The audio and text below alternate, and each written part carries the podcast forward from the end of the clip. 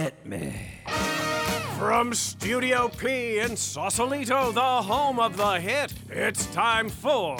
Succotash. Yes, Succotash, the comedy soundcast soundcast featuring snippets from comedy. Soundcast. And also interviews with comedians, comedian soundcasters, and other showbiz folk. And now, here's your host, internationally recognized comedy soundcast soundcaster, Mark Hershon. Mark. Oh, listener. Dear, sweet listener. I know, I know. Mark Hershon here, your every other weekly host, and I am once again late putting out an episode, this one number 309, of Succotash, the Comedy Soundcast Soundcast. Apologies! Unlike last time, though, I'm not going to cheap out and pull a moldy oldie from the Succotash archives. I actually have a real passel of Soundcast clips for you this time, all freshly harvested. Well, if they weren't fresh, would they sound like this? Hear that? Before I get into what I have in store for you, did you get a chance to hear last week's Epi 308 and what our alternating host Tyson Sainer was serving up? It's a delicious trio of debut episodes from the Soundcast's The Tumblr's Willie podcast.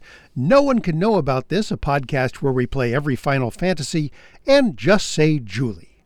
It's not too late to put it in your ears. Simply head over to Apple or Google Podcasts, Stitcher, Amazon Music, Audible.com, iHeartRadio, YouTube, SoundCloud, Podbay, Podchaser, and our own home site, succotashshow.com.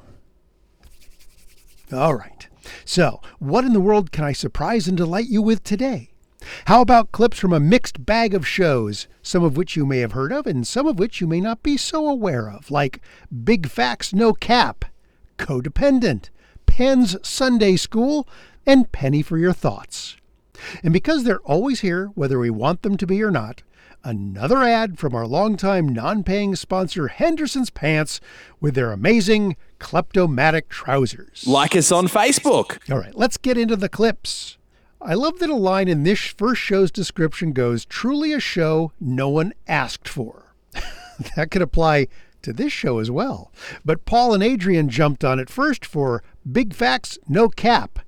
It's a soundcast quote in which two normal dudes with highly overlapping worldviews give advice to online strangers who will probably never hear it, using questions from advice columns ranging in scope from dating to pet care to religion and everything in between. Paul and Adrian deliver the best suggestions they can muster off the top of their lovely yet largely vacant heads. Unquote. Love it. Super simple, succinct description of this episode and this show. This clip is from their recent episode entitled 99 Problems, where they've gotten into talking about rude people and a woman at Trader Joe's in particular. Paul, who was the last rude person you talked to? Maybe this is bearing my soul a little too much to this podcast. Mm. But especially as a teenager, rude people really uh, ruined my day. Like if I met somebody who was like kind of mean to me, like I would think about it on repeat for a while. Oh yeah. Oh, for sure. Yeah, I'm the same way. I think I've kind of gotten over that. But yeah, it was like a very Seinfeldian haven't. thing where if somebody just like I don't know, just like even a little aggressive with me in a store, like if a clerk, I was like, "Oh, hey, can I get some help?" And they were like, "I'm busy right now," and be like, "I didn't mean anything by it, Jesus." Yeah, I have a real thing where like that just uh, makes me question like the the uh, uncaringness of this cold world. uh, two stories though. I think I've told one of them, and the other one's someone else's story. But Paul F. Tompkins has a great story about how he went to the DMV once when he was like first moving to LA, and how the person was just like really mean and like aggressive and annoying with him while they were like trying to tell him which forms to fill out. And the thing that he did is he just like looked at her and was like, "Are you mad at me?" And she was she immediately just switched her like behavior where she was like, "No, I'm not mad at you. I'm just I'm I'm busy with work and stuff like that." And she became a whole lot nicer. And I was like, I would never have the gall to say that something like that to somebody, but Paul PFT has that charisma. Um oh, but my other example about how just things that like stick with you when people are rude to you is uh when I was going into uh Trader Joe's during the pandemic. So I was living in Sacramento. Uh, the parking lot to get into Sacra- the Sacramento Trader Joe's, or at least one of them, uh, there's like a weird thing where there's like, there's like a turning lane that looks like it should be a parking lane and then the regular road. And so while someone was in the parking thing that I thought was a parking lane, but actually trying to turn right, I cut them off and went into the Trader Joe's. And so the lady literally like tried to she obviously she was a white woman, so obviously she like knew what to do. She was like, "Let me figure out how to be a Karen about this." Uh, so she saw who I was. She followed me into the store. She came up like in a huff to me, and I literally was about to say, I, "Lady, I don't work here." I was like, "I don't know you. Why are you coming up to me like this familiarly?" And then she was like, "Did you see me when you cut me off?" And I was like, "Oh, honestly, no. I couldn't tell that was like a turning lane." And she was like, "You're a dickhead." And then she left, and I was like, "Damn, that's gonna make me upset for the entire next two weeks." Um, hey, it's a white woman in a Trader Joe's parking lot. That is exactly. I about to say that's like the perfect uh, storm of their most powerful awfulness. place. yeah. I've never seen people. You know, you know, like diplomatic immunity. I think white women have diplomatic immunity at Trader Joe's parking lots. she could have murdered me. I like that Trader Joe's opens up a new store. They're like, how many square feet do we need to open up this store? And they're like, about 500. And, um, okay, how big's the area? Oh, about 550 square feet. Okay, that's enough room for the parking lot, that extra 50 square Yeah. feet. There's a lot of memes about that. Um, but yeah, in terms so in terms of that one, I just um went on with my day. Paul and Adrian have been around for a while with big facts, no cap, but they still refreshingly have no last names that you have to worry about. Catch them wherever you catch soundcasts. Codependent with and Jordan features the two namesake hosts, Mace Galoni and Jordan Shearer, every week talking about friendship, feelings, and questionable diet choices. Both guys are comics, and they've been called weirdly close by both relatives and girlfriends. They recently rolled out kind of a mini series in successive episodes entitled Curmudgeon. This particular clip is from Curmudgeon 3, where the guys ruminate on who was the person who decided on the dates on the calendar. I've been wondering about this. How do we just choose a date like 2022? How do we get there? Who decided 2022 years ago? They're like, I'm gonna start keeping track. Uh, this is gonna be the first year. How did they come to that realization? I know there's like the before Christ, and we can kind of chronicle back that way, but wouldn't it be cooler if we were just in the year like I don't know, one billion or something like that? Like we have like I know we don't have like exact science of when the Earth started, so I know we can't get like granular. Wait, do oh no, Christians would believe that there was a time before. I don't know. Isn't there like a uh, religion that believes that like dinosaurs walked on the same path with humans? That we were here at the same time. I don't know. It's honestly surprised. If we were here at the same time and with dinosaurs, it's surprising that we weren't the ones that went extinct. like they have T Rexes.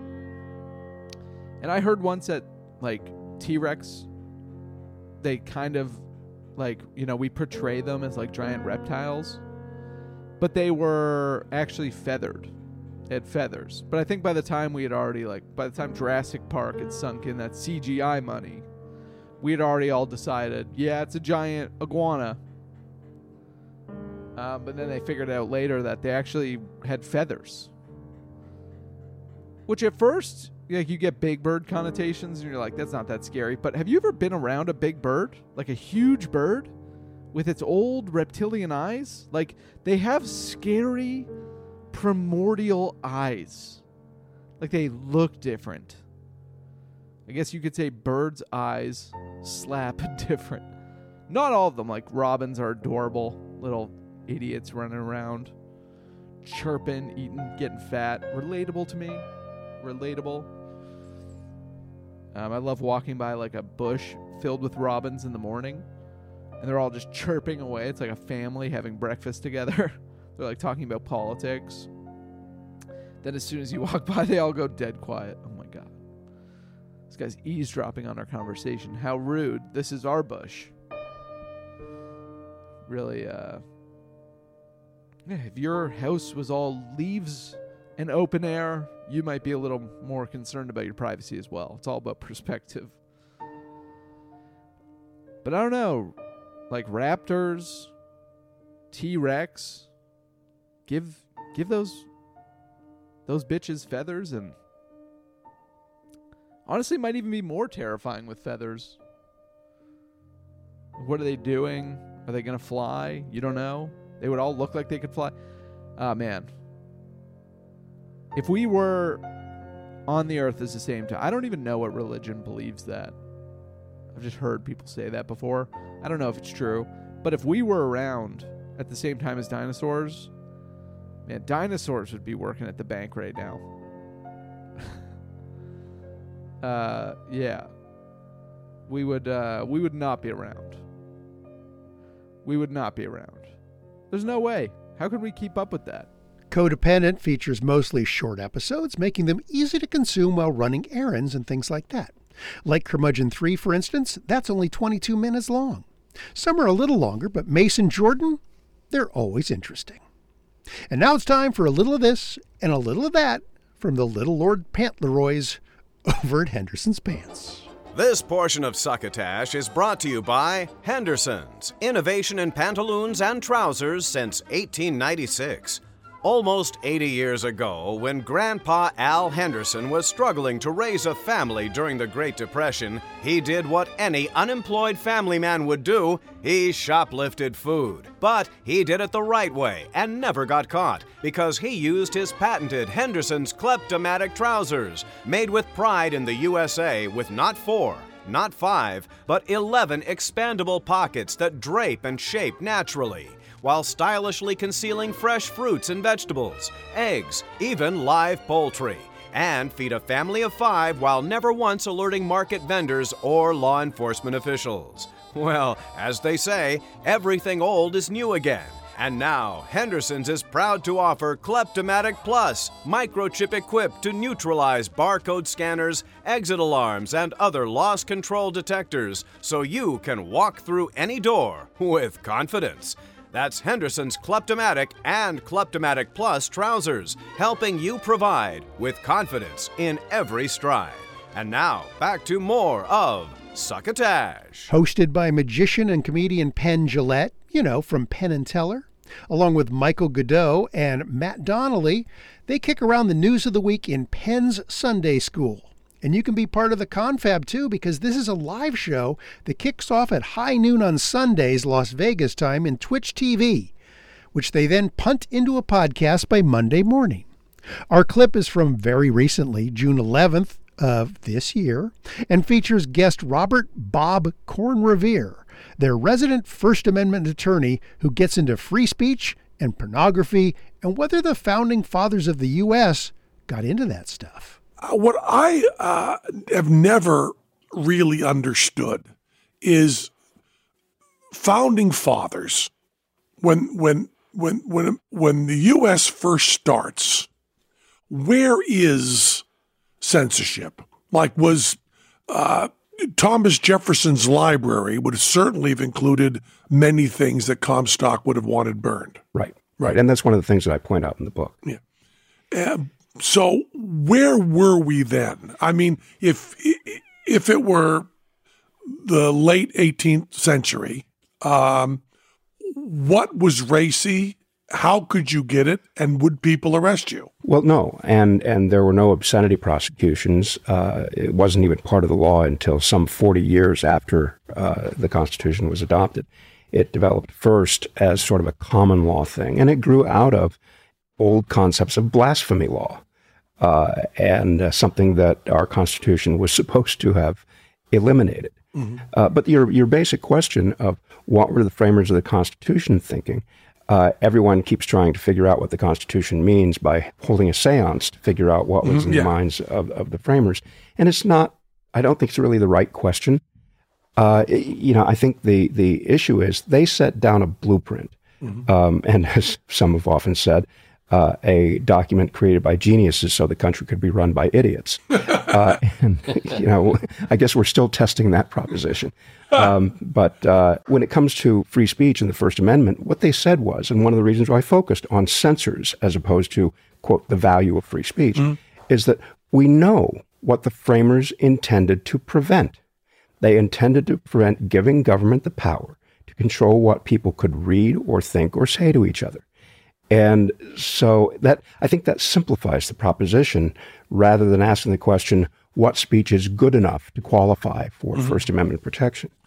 But uh, I was not uh, yeah, w- w- you know, the, the, the Supreme Court and the originalists and what they wanted to, all that, all that nutty stuff is, is, is, is, uh, yeah, I wasn't asking about any of that. I was asking what was available to read that would be censored uh, by in the, in the 20th century.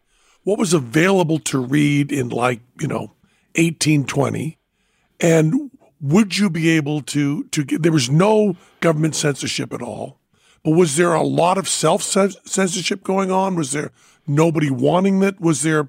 Do we have pornography from 1820? Oh, of course. Yeah. Of course. Um, I mean, it's existed forever. Yeah. Uh, and when it came to novels, I mean, novels like Tom Jones and things like that um, would have been among the favorites in the framers' libraries. Um, and they are the very kinds of novels that um, that Anthony Comstock went after. And he would have known that? I it's hard to know what he knew. you know, it's like it's it's like uh, people say of, of Donald Trump. I doubt that he knows what it means to know something. Yeah, yeah, exactly. Well, as someone who knows him, I think I think that's uh, that's that's that's really true. Um, That's probably like trying to fight it today. If you, if someone comes to you and says we need a law uh, stopping this kind of obscenity, and you say no, we don't, don't they accuse you just of being a pedophile? Isn't that the Well, of next course. step? Of course. And that was one of the techniques that Comstock used and that anti speech activists today continue to use. Mm-hmm. If you defend the proposition that the government shouldn't be censoring X, they'll say, oh, well, that's only because you love X. Mm. And you can fill in the X with whatever is the most. Horror of the but day. they will often do if you're X. They'll often say that's because you're Y. Well, yeah, that's, You that's know, true. they- they- if you if you want to see topless uh, pictures of topless women, you're a pedophile. Right. You Right, know, they, right. They, Yeah. they, they they jump into other stuff, but there's no unringing the bell now, right? I mean, censorship has become a very complicated thing because no one. Uh, does anyone even try to stop Pornhub and things like that? Oh yeah, absolutely, and and that's that is ongoing. And as Michael uh, just suggested, people who um, previously had organizations dedicated to trying to stop porn have now rebranded their efforts, renamed their organizations, and they call everything trafficking. Get yourself some good old modern religion from Penn Sunday School, available wherever soundcasts are streamed and or downloaded. Last but not least is our clip from Soundcast Penny for Your Thoughts. Hosted by comedian Jake Penny and a rotating cavalcade of co hosts, we look to the beginning of this month of June 2022 and fellow comedian Emmanuel Lewis, who joins him. The guys talk about performing comedy, and in this clip, thinking back to the early days of starting out and figuring it all out. The show show notes for this, by, by the way, this episode says it all. Real laid back Zoom podcasting, just talking about comedy and old stories. It doesn't get simpler than that. Do you remember the show we did at Proud Larry's? Connor was hosting, and uh, all the law kids were there. Yeah. Dude, Yeah, that was one of my yeah. favorite sets you ever did. Sitting there screwing around, and then you kept going, strike that from the record. that dude, that had me dying with those law kids. Bro. Oh, and all honesty, bro, I feel like one of the things that I bring to the table as a comedian is that I've just done a lot of shit, bro. I've done a lot Right. of shit. Like I done Right. tried law school, like I done tried financial investment, like bro.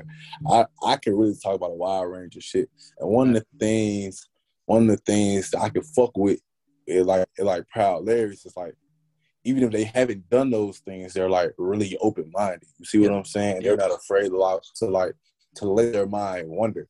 Like Right. and honestly, so that's what I was saying. Like that's kind of sort of the thing with like with like the people that I went to the show too and Oscar saw too. Like they had they had they had that similar type feel. It was like a similar type feel as Proud Larry's, you know what I'm saying? It probably had like it probably had more of like a Harris's look, but like a. Proud Larry's feel though. You see what I'm saying? Yeah. like that sounds like, like a that. really cool spot. Like that shit cool. Like that's how it was there. Like and then like the, com- the comments were just like open minded, so I knew then the crowd was gonna be open minded too. Right. And it's like when I know I'm working with that type group, you know what I'm saying? Like, oh shit, like now I feel more comfortable doing the other fuck I was Right. finna do because I know I'm finna get on stage and do some wild shit. Like I know I Dude, am. that's That's just who I am. that's one of the hardest things is if I like walk into a room and I'm like, ooh, I don't know if I should do X, Y, Z. You know, I'm like, oh, this is already gonna be bad. If I'm already thinking I can't Yeah. do one of my favorite jokes, you know, then I'm gonna screw everything. I've definitely Facts, had those. facts, facts. I've definitely had those. bro. Bro, they asked me to do a show one time in Jackson where it was like the the lady who had just got on stage right in front of me was singing a gospel song, bro. And I was just like, Ooh. "Have y'all seen me do Yeah, a show?" Dude, I was in I a, like, I did a show down in Starkville, and uh, it was a cool, like it was a cool bar. The bar wasn't really set up well for comedy, but it was a real cool bar, and it was the first time they were ever doing an open mic. And you know, my girlfriend goes to Mississippi State, so I was like, screw it, I'll go down and do it with y'all, whatever. So I went down and did it, and the dude that went like two before me was like, uh, I don't want to like talk shit. I'm not talking shit. This is just this is what happened. And he got on stage, and he was uh, like a pastor in training he was like 22 like he was our age ish but like he was like a pastor in training and he got up there and like the first thing he said was quoting the bible and i was like oh shit. Like i'm gonna sound like an asshole in just a minute. Oh, but I, Nah. i've started doing i've started talking about that on stage.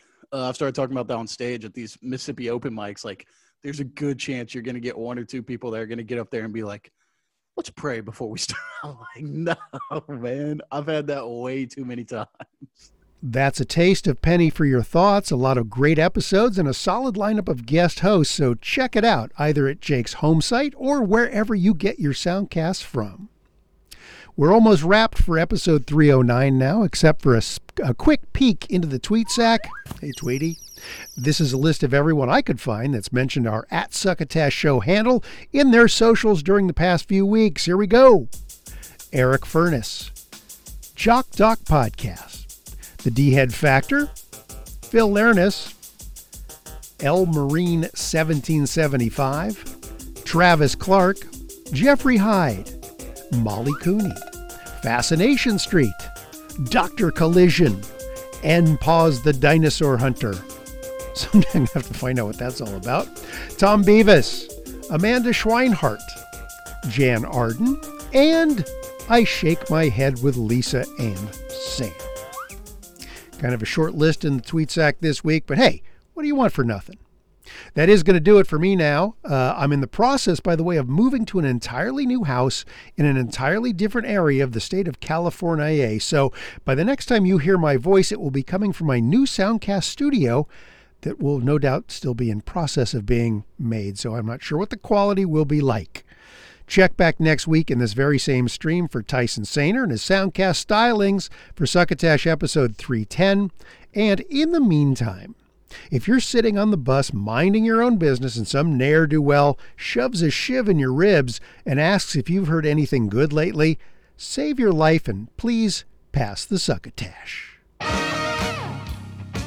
You've been listening to Succotash, the comedy soundcast soundcast, with your host, Mark Mark Hershon. Hershon. Brought to you by Henderson's Pants and Imagine your company's name right here. rate us and review us at Apple and Google Podcasts. Find us on the web at succotashshow.com, on Stitcher, on iHeartRadio, on YouTube, on SoundCloud, and wherever fine soundcasts are streamed and or downloaded. Follow us on Twitter and Instagram at Succotash Show. Like us on Facebook. Email us at marc at succotashshow.com. Or call into the Succotash Skype line at our toll call number 818-921-7212. again is 818-921-7212. You can also upload clips from your favorite comedy soundcasts directly to us using our direct upload link at hightail.com slash u slash succotash. Succotash is produced and engineered by Joe Paulino through the auspices of Studio P Sausalito, the home of the hit. Our hosts are Mark Hershon and Tyson Sainer. Our musical director is Scott Carvey. Murphy. Our booth assistant is Kenny Durges. Succotash is executive produced by Mark Hershon. Until next time, I'm your loyal booth announcer, Bill Haywatt,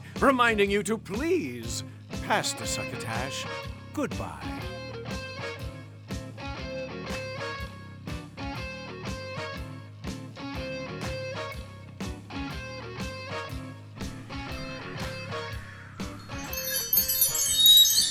This has been a Succotash Patch production.